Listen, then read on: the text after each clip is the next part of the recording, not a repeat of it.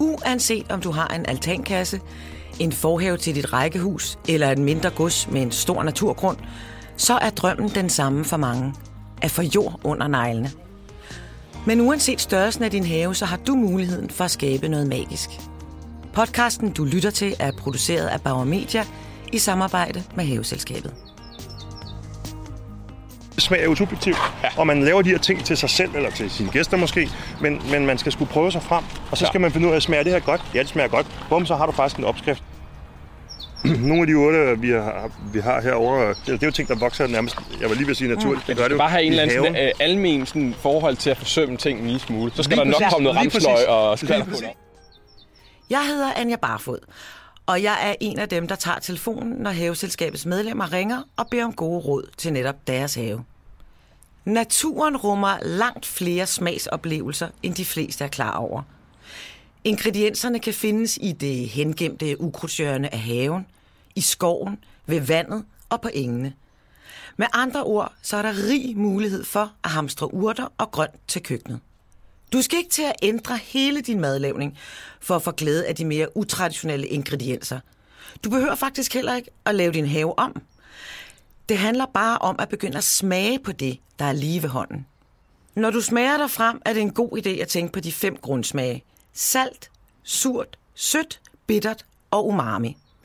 Men uanset hvad du høster, så er det en rigtig god idé altid at have en håndbog med, hvad der kan spises og hvordan det kan spises, så man ikke kommer til skade og bliver forgiftet. I den her episode af Jord under neglene, så høster jeg smagfulde spiselige urter sammen med to meget kyndige mennesker, der begge anvender utraditionelle elementer i deres madlavning. Det er Adam Engel, der er forfatter til bogen Vild Saft, der giver sæsoninddel inspiration til at lave safter og cocktails på naturens råvarer. Og så er det Jakob Ørstrup, der er madmand og vildmand, som arbejder for en madkultur, der følger råvaren fra jord til bord.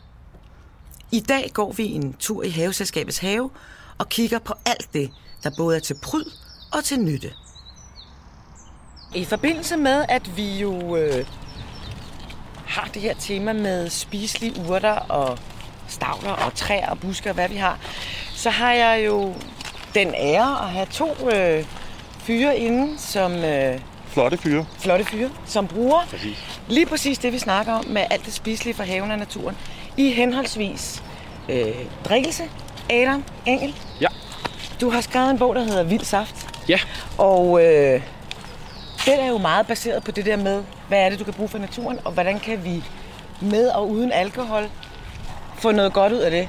Præcis, ja. Jeg skrev øh, den her sidste år om, om, øh, om alle de sådan mere traditionelle opskrifter, der er sådan på, på saft, man kan lave på de, her, altså de helt old school klassikere, som alle bedstemøder kunne lave. Altså sådan en hyldeblomstsaft og mm. en hyldebærtotti og sådan nogle ting. Ja. Sådan prøv at samle alt det der viden, der var engang, som på en eller anden måde for mange er tabt i dag. Jeg kender sgu ikke mange af mine venner, som ikke lige er kokke eller bartender, som på nogen måde kunne finde på at lave en, en saft, eller noget, bruge noget fra den vilde natur i øvrigt. Nej. Øhm, så det er sådan lidt en måde at samle noget af det her op igen. Noget af det her, der er tabt igennem generationen. Og så prøve at bygge lidt ovenpå med noget af det, som, som jeg kan. Mm. Det, jeg har, har fået af inspiration fra, kokkeverdenen, fra bartenderverdenen, af cocktails og forskellige siger, mm. man kan lave på vildebærurter. Så sådan prøver at hive det op til i dag og gøre det sådan aktuelt på en, på en moderne måde. Og fascinationen for det, der er spiseligt vel også? Jo, helt klart. Helt klart. Altså, det, det hele handler om, at man skal komme ud og, og, og finde nogle vilde ting, og faktisk finde ud af, at det er meget lettere. Altså mange har lidt en berøringsangst, selvfølgelig det med noget giftigt, og hvad, hvordan kan man se forskel på de her forskellige ting. Men også bare en eller anden form for erkendelse af, at det er meget let faktisk at finde ting. Altså hvis man skal bare ud af sin dør, så står der, at der er allerede sådan en kamille, der popper op mellem, øh, mellem kantstenene, og der er skvallerkål over det hele. Og sådan. Der, der er rimelig mange ting faktisk, vilde ting. Man behøver ikke at skulle køre fire timer til Jylland for at finde noget vildt. Det er også i området. Og der er til gengæld helt vildt over i Jylland. Der er til gengæld rigtig meget. Siger du nu, Jakob, den gastronomiske vildmand? Den gastronomiske vildmand. Som jeg ved jo har øh, stor erfaring også i det der med at både sanke i din egen have, men også ude i naturen. Ja. Og øh, anvender både bål og pande og et, et pænt komfur, når du skal lave øh, hvad hedder det, middag for firmaer og det ene ja. og det andet. Det er sandt. Ja. Jeg lever af at få, eller er så heldig at få lov til at leve af at øh, have folk med i køkkenet. Mm. Og det vil altså både øh, indendørs i de pæne køkkener, men i høj grad også udenfor i bålkøkkenet. Ja. Og så prøver vi at inkorporere en del af de her ting, som øh, er, som Adam siger, øh, lige for hånden faktisk. Ja. Øhm, og prøve at inkorporere den i den mad, vi laver. Og nu ser du lige for hånden, fordi jeg kan jo se, nu vil jeg lige sige, at vi går rundt herinde i Haveselskabets have på en solrig dag, og det kunne nærmest ikke være bedre. Der er jo øh, mange, mange meter her med bøgehække for eksempel. Ja. Vi står lige ved siden af en her, Det gør vi. som jo øh, er, den er jo nærmest lige sprunget ud, blød og lækker. Og det er nu, den er interessant, når den lige er sprunget ud. Fordi øh, klorofylen, som grønfarver mange af vores blade og urter i det hele taget, det er et bittert stof. Og nu, nu, mere, øh, nu mere fremskrevet et blad bliver i, i sin vækst, nu grovere bliver det både i, i fibrene, og nu mere bittert bliver det på grund af klorofylen. Og bitterhed er spændende, fordi hvad? Jamen, bitterhed er spændende, fordi det er en af de fem grundsmage. Øh, sødt, salt, surt, bittert og umami. Og bitterstoffer er faktisk tit noget af det, vi, øh, vi mangler i vores måltid. Øh, det er jo sådan, vi sådan indrettet, så vores øh, smagsløg craver de her fem grundsmage. Mm. Og en af årsagerne til, at vi ligesom kan se øh, kulturhistorisk, at vi har manglet bitterstoffer, det er blandt andet det her med, at vi tit har lyst til den her kop kaffe. Vi har tit lyst til den mørke chokolade, som begge, begge to er bitre ting, når vi har spist. Det kan faktisk godt øh, sådan overføres lidt til at være tegn på, at vi mangler bitterstoffer i maden. Nå, Og nu det er de faktisk en fantastisk kilde til, Nu de her jeg jo lige, skal vi lige prøve, vi om vi mangler bitterstoffer. Nu Ja. smager vi dem her. Ikke? Og jeg vil sige, altså sådan en betegnelse for noget, det, det smager grønt. Ja, Ikke? Altså det har sådan en grøn smag, synes du ikke, Adam? Virkelig tydelig syre også Ja. fordi jeg skulle lige sige, at lige præcis bøgebladet er faktisk øh, lidt en, øh, lidt en, en svær en der, fordi den har meget tydelig syre også. Mm. Vi får næsten sådan en reminiscens, eller hvad kan, eller hvad kan man sige, sådan tanker hen på oxalis lige præcis, ja. øh, på, på skovsyren, som folk også ja, kan plukke. lige nemlig. præcis. Det fede ved den her er jo, at det er jo hække for mange mennesker. Jamen, det er jo det hække, jo- du kan spise. Altså nu vil jeg jo så ikke anbefale det her som gartner, at man går ud og spiser den i stedet for at klippe den. Men øh, man kan jo selvfølgelig, fordi der er så enormt meget bladmasse på, jo anvende den frit og tilgængelig. Og det er jo ligegyldigt, om det er den her, eller om det er rødbøgen. Øhm, så får man jo det her øhm, kick af noget, ja, syre. Og det der, den er super god lige nu, fordi man både har, at man har farven, virkelig elegant farve, den har. Den har teksturen, som faktisk helt, den er ikke, den er ikke øh, tyk, altså den er ikke sej og tyk på eller noget. Den er meget, meget sådan frisk og mm. spændstig, og så den, har den den der friske syre, og så kommer syren først, og så kommer der den der sådan lidt grønne spinatagtige Ja. ja. i bag- bagved, ikke? Så den er, den er, ja, øh, så den er super lækker lige nu. Ej, men lige her lækker. i, i maj måned, der, som vi står nu, det, det er, der, der, er den altså, den er altså lækker. Men Man kan, sige, man kan sige, hvis du skal inkorporere den her i noget mad, så er den super god at bruge nogle blade af en salat, for eksempel. Jeg tror ikke, jeg vil anbefale at lave en, øh, en, en bøgebladssalat på ren bøgeblad. Så bliver det simpelthen for meget. Det kan man sige, det er jo helt generelt. Det er sådan med de vilde urter, at, at, at de er tit meget bitre. Øhm, Ja. Så brug dem som noget af maden, i stedet for... Jamen lige præcis. Og det er jo også øh, i, den, i hele den her øh, ting med, at man bruger urter, når man bruger stavter, når man bruger ting fra træerne, det er jo, at man skal altid passe på. Hvis du skal gå ud i din have, hvis du skal gå ud i naturen, så må man altså have felthåndbogen med, for man ikke forveksler blandt andet øh, sådan noget enormt lækkert som sødskærm mm. med øh, den meget, meget giftige skarntyde. Ligesom hvis man skal på svampejagt, bliver man altså nødt til at have en eller anden bog med, så man kan kende skidt for kanel. Og nu når vi kommer, ja, dem her er der jo rigtig mange af, mm. ligesom der er alle mulige andre steder. Og det er jo ramsløgn, som jo er blevet vældig, vældig, vældig, vældig populær inden for de sidste år. Og det er også sådan en, fordi at folk let kan genkende den. De står meget tæt, de Ej. klaser her, og de dufter meget til. Altså, der er jo så også noget med, med liljekonvalg og alt det her, ikke? Men Jo, jo. altså, op. det, der er giftige øh, øh, afarter, der minder om, men det er bare meget tydeligt med den her. Det er sådan en, folk skal virkelig... Øh, Men det er dog sket, Adam. Ja.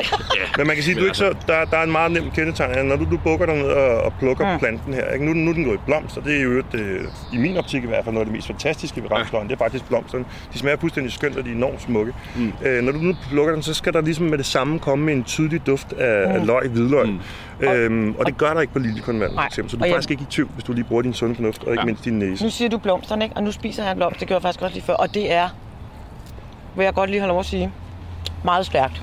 Mm. Men ekstremt smagfuldt. Og Vi har den her med- ånden hele, hele dagen, det ved jeg. kommer man så af. Du kan sammenligne det med, med purløgsblomsten, som også er enormt stærk, hvor den her bare har nogle, nogle tydelige noter af hvidløg i sig også. Ja. Så er de jo super flotte, også lige før de har sprunget ud. Den Ja. ja. kunne godt være lidt mere lukket faktisk, den her. Sådan en helt lukket kapsel her rundt om blomsterne. Ja. Sylsen en her med lidt af stænglen på, ikke? Ja. Og så, du kan faktisk tage meget af stænglen på. Læg den i sådan en sursyltlage i en måneds tid, og så kan det holde sig selvfølgelig flere år i princippet. Men der har du sådan en lille hvidløgsbombe også i, uh. den bliver sindssygt flot, når den ligger sådan her. Det er super smagfuldt. Og nu når vi er ved, ved løg, øh, vil jeg så lige sige, at faktisk alle de der prydløg, vi kender fra haven. Øh, Allium giganteum og dem med de store lille glober på. Alle al i alliumfamilien er jo spiselige. Mm. Bladene og blomsterne. Nu er det jo ikke, fordi nu kan det jo være super synd at stå med sine uh, smukke prydløg, der blomstrer i juni, og så have begyndt at spise af dem. Men man skal bare vide, det kan man. Og det er jo faktisk også lidt sjovt, at man har noget flereårigt i haven, som du også kan bruge i køkkenet.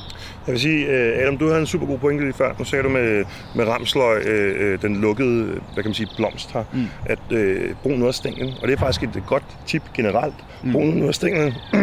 rigtig mange, også af vores kultiverede urter, men også de vilde urter, der kan du sagtens spise stænglen. Der er faktisk rigtig meget smag i. Ja. Et enormt godt ja. eksempel. Det er tilbage til de her oxalis, øh, de her, øh, hvad hedder det, skovsyren, som, hvor du har stænglen mm. øh, er simpelthen det allermest syrlige på den her plante, mm. og smager har en fuldstændig fantastisk fin, ja. delikat smag, mm. hvor, hvor mange de tænker, det er bladet, jeg skal bruge, men bladet er faktisk det, der ligesom bringer mindst til tallerkenen. Ja, ja ligesom også med sådan, hvis du kigger rundt, og som sådan med skvallerkål, der synes jeg også altid, bladet kan godt blive sådan lidt sejt, når man tykker på det, men selve stænglen har meget mere tydelig sådan gullerødsagtig smag i sig, så den vil jeg faktisk nogle gange hellere bruge, hvis man skal ja. bruge den, uden at skulle lave et, blinde ja. eller så videre. Ikke? Så vil jeg bruge stænglen, hvis man skal bruge den frisk, ja. fordi der har du stadig smagen meget mere tæt, og så den, den, den cruncher bedre i munden, end bladet, som måske ikke er virkelig sejt. Og man kan sige, der, der er vi igen der, hvor bladet gerne vil være tidligt i sin vækst, ja. fordi når det er for langt, så er det simpelthen et spørgsmål, om du måske kan lave, altså vi kalder det princippet bare en tykkeprøve. Ikke? Du kan tage en bid af stængen, og så kan du tykke på den. Jamen er det rart, eller med sådan en fiber øh, snot klat ind i munden, øh, som du kan spytte ud bagefter, så er det ikke særlig rart. Og så skal du tænke, så skal du enten slitte fiberne ja. korte, altså slitte på tværs af fiberne, eller så skal du simpelthen have en yngre, ja. en yngre vækst. Og lige skvaderkål, som vi jo står ved her, der er jo temmelig meget, fordi, øh, men på den anden side, det står i et bed af ramsløg, så der, der er noget konkurrence her. Det er sjovt, fordi lige her ligner det faktisk lidt mest, mest af ramsløgene står i et bed af skvaderkål. ja, de står så rimelig. Altså, det, det er et lidt hemgemt hjørne af haveselskabets have. Men jeg vil sige, i rådgivningen, hvor jeg sidder i haveselskabet, der er der jo ekstremt mange spørgsmål omkring det her skvalderkål. Mm. Og det er ligesom med dræbersneglene, det er noget, der altid vil plage folk, det er noget, der altid vil pine folk. Og det er jo klart, at man kan jo spise sig igennem det, øh, men man skal godt nok op i nogle mængder, der er helt groteske, hvis man skal udrydde bed som det her. Men det gode er, at man også det, der er mest smagfuldt, synes jeg, på skvalderkålen, det er jo de helt unge skud i foråret, mm. øh, hvor, hvor, hvor de simpelthen er så friske og lækre. Det er måske kendetegnet ved rigtig, rigtig mange urter, at de smager bedst, når de er unge. Og der har man jo en fordel, hvis man går ud og river hovedet af dem tidligt, spiser dem, så har du også svækket planten øh, ret meget. Så det er en win-win ikke? Det, jamen, det er fantastisk. Det er simpelthen rørende. Jeg har en nabo derhjemme, som er, har fundet en helt, på en helt fantastisk undskyldning for ikke at rydde skvalderkål længere. Uh-huh. Øh, det må de jo selv vælge, men øh, hendes undskyldning er simpelthen, at i disse stop spilder madtider, så kan hun jo ikke tillade sig at rive noget spiseligt op og smide ud. Det synes jeg er en ret fed... Øh, Spis, spiser simpelthen igennem øh, her. Jeg er pænt sikker på, ved et blik på deres have, at de ikke spiser sig igennem skallerkålen. øh. Nu kommer vi også forbi noget andet, hvor jeg... Vi talte lidt om det, før øh, vi startede her, og der er sådan lidt delte meninger. Og det er den her. Nu plukker jeg den simpelthen. Og det er en tulipan. Det kan man kan høre det der sprøde knæk. Da jeg var barn, der spiste jeg rigtig mange tulipanhoveder. Øh, altså, det er derfor, du har fået så rødt hår. Det er derfor, og den der fornemmelse af, at man har foldet sådan en... Øh, og den der fornemmelse af at folde sådan en blomst sammen, var super eksotisk for mig. Og jeg tror faktisk, det er lidt der, den der øh, passion, jeg har for at bare at prøve at smage noget, uden naturen er kom. Og jeg vil sige, altså, det smager sødt. Det har en sødhed omkring sig. Øhm, og den der sprødhed. Og når man så er barn, så finder man ud af, ej, hvor er det skægt, at den, øh, at den kan spises. Bare det der med at spise blomsterne er jo øh, ret eksotisk for mig. Mm. Men vi snakkede lidt om, at det er igen det der med, at øh, ja, du kan spise dem, men du skal nok ikke gå hen og spise dem i rå mængder. Øh, men lidt er godt, og de er ret eksotiske og super smukke i en, øh, for eksempel i en på en kage eller en salat eller et eller andet. Ikke? Den, er, den er sjov, hele den her debat omkring det her med giftstoffer og hvad er giftigt for os. Øh, I kan sikkert, I kan sikkert huske kanelskandalen okay. her for nogle år tilbage. Ikke? Ja, ja. Men der er jo de her grænseværdier, vi kan operere mm. over, og langt de fleste af de her ting, vi spiser faktisk, øh, er i en eller anden grad giftige for os mm. i rigelige mængder. Ja. Øh, eller i tilstrækkeligt store mængder. Sagen er bare den, at grænseværdierne ligger typisk væsentligt højere, end hvad vi sådan rent mm. fysisk nærmest kan formå at indtage, hvor det stadig er nogen behageligt for os. Dermed ikke sagt, at der ikke er ting, der er giftige, og det er tilbage til din snak om, at man skal hellere plukke noget, man er sikker på, man kan spise, og så prøve langsomt at udvide sit, sit repertoire, i stedet for at gå ud og plukke det hele. Sats på, at man kan spise det, og så Og så blive syg. få maveonde. Ja. Ja. Vi har ikke nogen ting.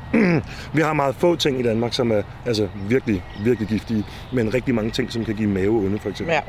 Hvad bruger du? Øh, du bruger også blomster, Adam, gør du ikke? Ja, jeg har faktisk ikke lavet noget med, med tulipanblomster, men øh, jeg bruger meget blomster. Blomster er, er super lækker, og især også lige nu, her i sluttet april, start maj-agtigt, hvor du har Ja. stenfrugtblomster, altså alle de hvide blomster over det hele. Ja. Kirsebær og- kirsebær, ja. ja. slåen, kræ, de vilde også, ikke? Ja. Øh, men også sådan, altså, frugttræerne, æble og, mm. og pære osv. De har alle sammen ekstremt meget smag i sig, og hvis du laver en eller anden infusion af dem, det er en meget skrøbelig smag, så du måske ikke stå og begynde at koge op på dem osv. Jamen, det er virkelig aromastofferne, du taler om. Ikke? Præcis. Det aromaer, de har i sig, hvor, hvor smagene, de fem grundsmag, vi var omkring, hvor mange af dem er faktisk bitre. Ja. Men, men de tilbyder bare så meget punch ja. i aromaen der. Lige præcis. Og det er det, man sådan ligesom skal prøve at få ud på andre måder. Så kan man jo lave det med en sukker eller en kold infusion. Altså man simpelthen lader det trække et eller andet. Ikke? Så får du den der smag ud. Så du berøver simpelthen øh, æbletræets des blomster? I, i små Andres, mængder. andres æbletræer. Andres. Jeg går ind i naboens, lige Ja. præcis. Ikke min egen. Nej, Nej, nej, nej, Det er nej. en god idé. En god idé. Skal jeg lige huske det. Men, Men, der, øh, men, men især de vilde, altså sådan, øh, nu, jeg har også nu taget nogle med, nogle slåenblomster med, fordi mm. jeg er helt vild med dem, fordi de har den der vildt tydelige marcipan. Ja. Sådan, nærmest en syntetisk mandelessensagtig smag. Ja. Øh, at lave saft på det og bruge det som base også i cocktails osv. Ja. Ja. Det er super lækkert at bruge hvor lige. man klassisk jo vil bruge slåenbæret til snaps, for eksempel. Ja, præcis. Og så kan man jo så igen tænke hele sæsonen ind i det, at når Mm. du sådan nu kan se ude i sådan et læhegn ude i naturen, øh, at der pludselig popper sådan nogle helt hvide træer op, jamen så er det højst sandsynligt også der, at du så mm. om 5-6 måneder kan finde slåen og kræge og alle de her ting her. Alle de- Mirabel for eksempel jo Og også Mirabel, meget, præcis. Ikke? Det, er jo, det, er det er jo ting, man så kan se nu, hvis man Ja. ja. ikke er vant til at se igennem alle de her forskellige læhegnsstræer her. Øh, det er jo sådan nogle, man typisk man planter sådan i randen, rundt om markerne osv. Ikke? Jo. Øh, at man, man ikke er vant til at se forskel på dem, men så kan du altså se virkelig se forskel nu. Ikke? Altså, Jo. det er dem, der er kridhvide lige nu. Det er altså dem, du kan hente mm. vilde frugter fra om fire måneder. Men Øhm, det er skønt, det er smukt. Ja. Altså, jeg synes jo, det er fuldstændig fantastisk, det der med at inkorporere sin egen have, eller den omkringliggende natur i sin madlavning. Og det er jo klart, altså, når vi snakker om de her urter, når vi snakker om de her forskellige ting, så er det jo ikke noget, der nødvendigvis er basisføde. Altså, der mangler jo ligesom noget supplerende. Man, det er jo svært at blive mæt af Ej, man kan ikke rene det her urter. udelukkende. Men ikke det- videre. Nej. Hvad hedder det? Men det, der jo er spændende, er at, øh, at få det ind i, øh, i madlavningen. Man kan sige, det som er interessant med de her blomster i det hele taget, De og den her, de her aromastoffer, vi talte om før. Nu sagde du kold infusion. Mm. Øh, og jeg tænker, det er værd at nævne, at mange af de her flygtige aromastoffer, de forsvinder ved omkring 40 til 43 grader. Så det vil sige, at hvis man varme påvirker de her øh, blomster, så har de en tendens til at miste rigtig meget af den smag, de har. Mm. Øhm, og sådan set også farve øh, rigtig mange af dem. Så kan man vække igen, hvis du for eksempel bruger hybenrose, kan du vække farven tilbage til live med en syre. Altså det vil sige, hvis du koger en sirup med hybenrose i, så bliver den nærmest brun. Så kommer du for eksempel lidt citronsyre til sidst, så bliver den fuldstændig prinsesselyserød igen, når du tilfører den her øh, citronsyre. Det er en meget, meget smuk drik. Ja. Øh, mine piger derhjemme er vild med den, bare fordi det hedder prinsessesaft. Ikke? Du ved, man kan Ja, se Det der er er bare sket- for at de får også farven tilbage. Fuldstændig, ikke? Ja. Øhm, men, men, men point being er, at hvis man skal for eksempel tørre sådan nogle blade her, mm. så skal det foregå meget nænsomt. Altså det er en solbeskinnet vindueskarm, hvis man er heldig, der er sådan en øh, i landet ja. et sted. Øh, eller, eller simpelthen... Øh, jeg hæftede mig lidt ved det der kold infusion. Mm. Det er jo i virkeligheden at lade noget lægge det ned i en kold væske og lade det trække, Præcis. give de aromastoffer, den smag, det nu kan give. Ikke? Ja. Øhm, Ja, fordi mange af de her ting her forsvinder meget hurtigt. Det er også en typisk, det der er meget vildt jo i, i juli måned, det er jo øh, hymeroser mm. over det hele. Ikke? Og, mm. og den kan du godt, altså hvis- lige snart du opvarmer den, den, får, den, den, den dør på en eller anden måde. Den får sådan, den bliver jordslået på en eller anden måde. Altså, men ja. aromastofferne øh, ryger, og så har du bare et blad tilbage i virkeligheden. Mm. Så det er jo, den kan du bruge, i sådan, altså lave en sirup for eksempel, sådan en simpel sirup, sukker ja. og vand, køle den ned til stuetemperatur, og så lade det komme i og trække. Eller tørre dem i ovnen øh, ved Ja. meget, meget lavt temperatur. Du har en varmluft, der kan komme ned på det, så Og ikke? eller blende det med sukker så videre. Alle de her andre metoder, hvor du kan hive nogle af de her øh, aromastoffer ud af det. Og når du nu siger simpel, fordi ja. Ja. det tænker jeg jo også på. Altså, det kan godt være, at man har hele den her have, hvor du kan spise dine Sankt Hansurt, og du kan spise dine rosdager og alt det her. Men er det noget, der er til at gå til? Altså, er det simpelt? Vi bruger sådan nogle ord som kold infusion, og så det kan godt være, at folk lidt- tænker, er hvad er det, det er og hvad ord, skal men, vi men altså, det? Og... altså en, en konfusion, eller sådan en råsyltning i virkeligheden, det er jo det, man kaldte det i gamle dage. Det er jo sådan konfusion, det er sådan et, et fancy bartender over for det nærmest, eller kokkeord, ikke? øh, altså, fordi det er jo en eller anden form for råsyltning, og det er det, mange kender for eksempel fra, fra når man øh, laver hyldeblomstsaft, ikke? Mm. At du simpelthen tager hyldeblomst igen, det er blomsten, øh, som du tager og lægger ned i en afkølet væske, og så ligger og trækker smag ud igennem nogle dage. Okay. Øh, så meget af det er rimelig simpelt. Altså nogle af de opskrifter, jeg også har i min bog, nogle af dem tager 5 minutter at lave. Altså også når nu har du en mælkebøtte i hånden. Ja. Der kan du jo også godt lave præcis det samme. En kold infusion, lave en, en råsyltning af dem. Mm. Øh, på samme måde som en hyldeblomsaft. Ja. Øh, og få en sirup ud af det, eller en saft ud af det. Hvorimod nogle af de andre opskrifter, jeg har i bogen, når man kommer hen mod efterår og vinter, så er man nødt til at være lidt mere kreativ. Og så er du nødt til måske også lige at trække sådan, øh, tilberedningstiden lidt ud. Ja. Så jeg har en, øh, en æblekvas i, i, øh, i min bog, som tager øh, mellem 9 og 14 dage at lave. Øh, Okay. Så det er lang tid for et glas, hvis Jo, man men lige skal slukke har jo også tørsten. traditionelt lavet snaps, og det tager jo også månedsvis, for eksempel. Klart, ja, jamen, og, og det er jo også, det er jo også en, en helt anden dimension af det her med de her vilde bær og urter Ja. ja. og så videre. Det er hele snapsedimensionen. Det er noget, jeg skal til at skrive en, en ny bog om, faktisk. At, at bruge det mere sådan i cocktailsene, og bruge det i forskellige andre dimensioner, end sådan set bare at tage en flaske brøndums og hælde noget ned i det, og så lade det stå over i et hjørne i flere år. Og det- Der er alle mulige nuancer af det. Og det synes jeg er super fedt, fordi der står jo simpelthen så mange snapse og infusioner rundt omkring øh, i det danske land, fordi det har været populært noget tid at lave det her. Ja. Men de bliver sgu ikke rigtig brugt til noget. Nej, de står bare Ja, de står bare der, fordi nu har man lavet den her martsviol snaps, ja. Så står den der kugelure, ikke, indtil den mister farven igen, og ikke er særlig smuk. Ja, og mange tror, at den, ligesom man har proppet det i, så kan den jo bare stå. Den skal bare stå og, og hygge sig, og så Ja. bliver den bare bedre og bedre i partiet. Bedre, bedre. Altså blomster og, og, og nogle af de her mere skrøbelige smag, som mynte og så videre. Altså, de skal ikke have mere end en time Nej. i spiritus. Så har du i princippet en kryddersnaps, der, Ja. der er taget en time at lave. Ikke? Jo, jo. Der, det er lidt men- en, en misforståelse, at mange af de her ting bare skal stå i flere år. Var lidt inde på det der med, hvor skal man plukke hen. Ja, man kan plukke i sin egen have, man kan bare gå ud og plukke løs. Det skal man gøre. Har man nu for eksempel en hund eller katte eller sådan noget i haven, eller ligger man lige ud til et strøg, hvor folk går og lufter deres hunde, så skal man selvfølgelig tænke sig lidt om. Ja. Øh, fordi at, øh, Hvorfor der, er, dog? der er jo hunde, der kan tisse på de her ting. Mm. Øhm, og der skal man selvfølgelig tænke sig om. Hvis man går ud i skoven for eksempel for at finde ramstøj, jamen går man ind i den her hundelufteskov, hvor hunden mm. har frit leje, så kan det godt være, at det er ikke der, man skal plukke sin ramstøj. Man skal ligesom, man skal ligesom tænke sig lidt om, bruge sin logiske sans. Der er faktisk lavet en undersøgelse, der viser, at havtorn, jo, som var farligt populær for nogle år siden, mm. øhm, de havtorn, der vokser ved motorvej, der vokser havtorn, der jo sindssygt mange motorvejsafkørsler mm. ved motorvejene rundt omkring landet, de indtog, at de tog ikke mere forurening ind i bæret, end alle mulige, der voksede ude langs havet. Men der var masser af forurening ude på. Så man skal selvfølgelig også overveje, hvor plukker man sine urter. Skal de vaskes ja. rigtig godt? Altså, jeg vil ikke kvide mig ved at gå herinde og plukke et blad, selvom vi jo er inde i København, hvor der er masser af luftforurening i forhold til ude på landet, hvor jeg bor. Øhm, der er alting bare lidt bedre.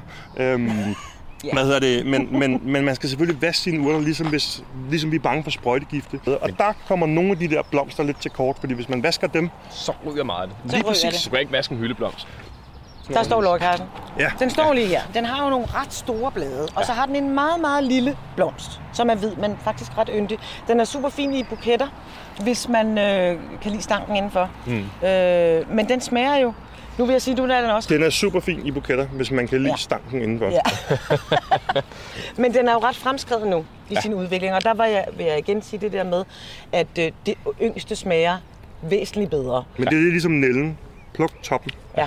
Tag topskuddene. Blomsten her er også interessant. Løgkarse er jo fantastisk nem at starte med, Ja, fordi for den, den smager jo fandme af det, den hedder.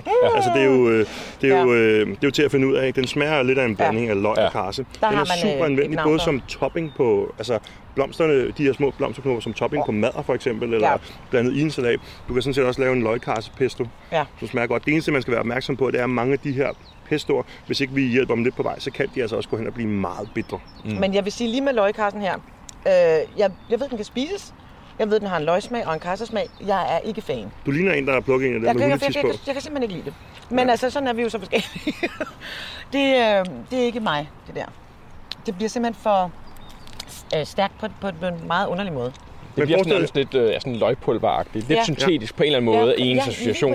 Adam. Men nu, nu står vi her og spiser den, og det er meget sjovt, at vi kan sige, mm, ah, hvor smager den godt, eller vi kan sige, at den smager godt. Men, men, men du skal prøve at trække, den her videre. Altså, jeg er sikker på, at Adam han står allerede og komponerer øh, drikkelige ting op i hovedet, når han står og spiser den her. Noget med Så jeg gin, står, Adam. jeg står og tænker på min tallerken. Jamen, hvordan kunne jeg forestille mig den her på en tallerken? Nogle, nogle stegte svampe og en god Ja. ja. øh, olivenolie ud af citronskal, og så lidt af det her, hvor ja. det her bliver en spiller. Det bliver sådan en punch.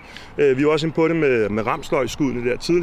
Det, det, det bliver en spiller på på tallerkenen. Ja. Det er ikke, det er ikke den bære, Nej, det nej, det er ikke element. hovedingrediensen. Og så kan den lige pludselig meget mere, fordi så kan du bedre tage den her meget løjet, mm. øhm, ja, lidt løgpulveragtige, den smager næsten lidt ligesom sådan noget tørret løg. Ja. Øh, den her meget kraftige smag, fordi altså, den er en lille del, og det, er det- og det er den måde, vi skal tænke det på. Det er tilbage til det, vi startede med at snakke om. Lad være Ja. med at gå hjem og lave en helt salat på løgkarse, eller en helt salat på bøgebladet. Det virker ikke. Der er en årsag til, at vi har kultiveret de urter, vi har. Det er, Ja. fordi de er gode at bruge maden, de er rare at spise. Nu står jeg med en mælkebøtte, som jeg jo altså personligt er ret vild med. Både fordi, at øh, jeg synes, den er super smuk, og den er rigtig god for bierne og andre nyttedyr. Men så, så synes jeg bare, at den der duft og den der smag, den har, er fuldstændig fantastisk. Og det var sådan noget, jeg kunne finde på også at putte i en salat, fordi det er til at gå til. Mm. Hvis jeg står Skal med du en... prøve at riste det hoved på mælkebøtten, der ikke har åbnet sig nu? Riste lige hurtigt over lidt høj varme i Ja. en lille smule olie, så får du sådan en meget mere nutty, øh, nødet smag ud af det. Okay. Men vi skylder at sige, synes jeg, at, at øh, når nu vi taler om det her, fordi nu kom vi, du kommer også til at nørde lidt nu, ikke? Ja. Og så bliver alting sgu en lille smule mere komplekst. Ja. Øh, vi skylder også at sige, at smag er jo til subjektiv, ja. og man laver de her ting til sig selv, eller til sine gæster måske, men, men man skal skulle prøve sig frem, og så Ja. skal man finde ud af, smager det her godt? Ja, det smager godt. Bum, så har du faktisk en opskrift, så kan du prøve at replikere den her ting. Derfor er det måske meget sjovt at tage nogle noter undervejs. Det er selvfølgelig, man kan få en masse fantastiske opskrifter i din bog, men man kan sgu også gøre meget ved at prøve sig frem. Altså, det, man kan godt fejle. Jeg har fejlet utrolig mange gange. Jamen, det Vi skal ikke være bange det. for at fejle, for Nej. det hele behøver ikke at være damebladsmad, der er perfekt, når det kommer ud i første forsøg. Præcis. Altså, det, skulle, det, det skal vi ikke være bange for. Men det, Det det må er gerne jo smage mærkeligt. øh, engang noget med at ture.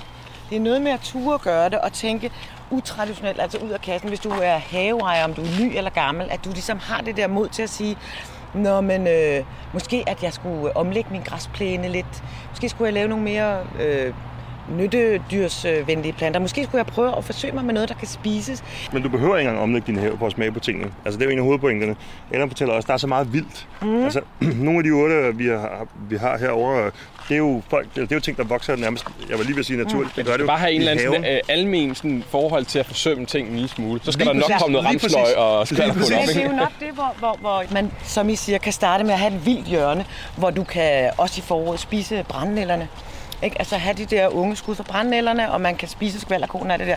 Og samtidig har noget skønt at kigge på, og kaste sig ud i det der og prøve at smage på tingene.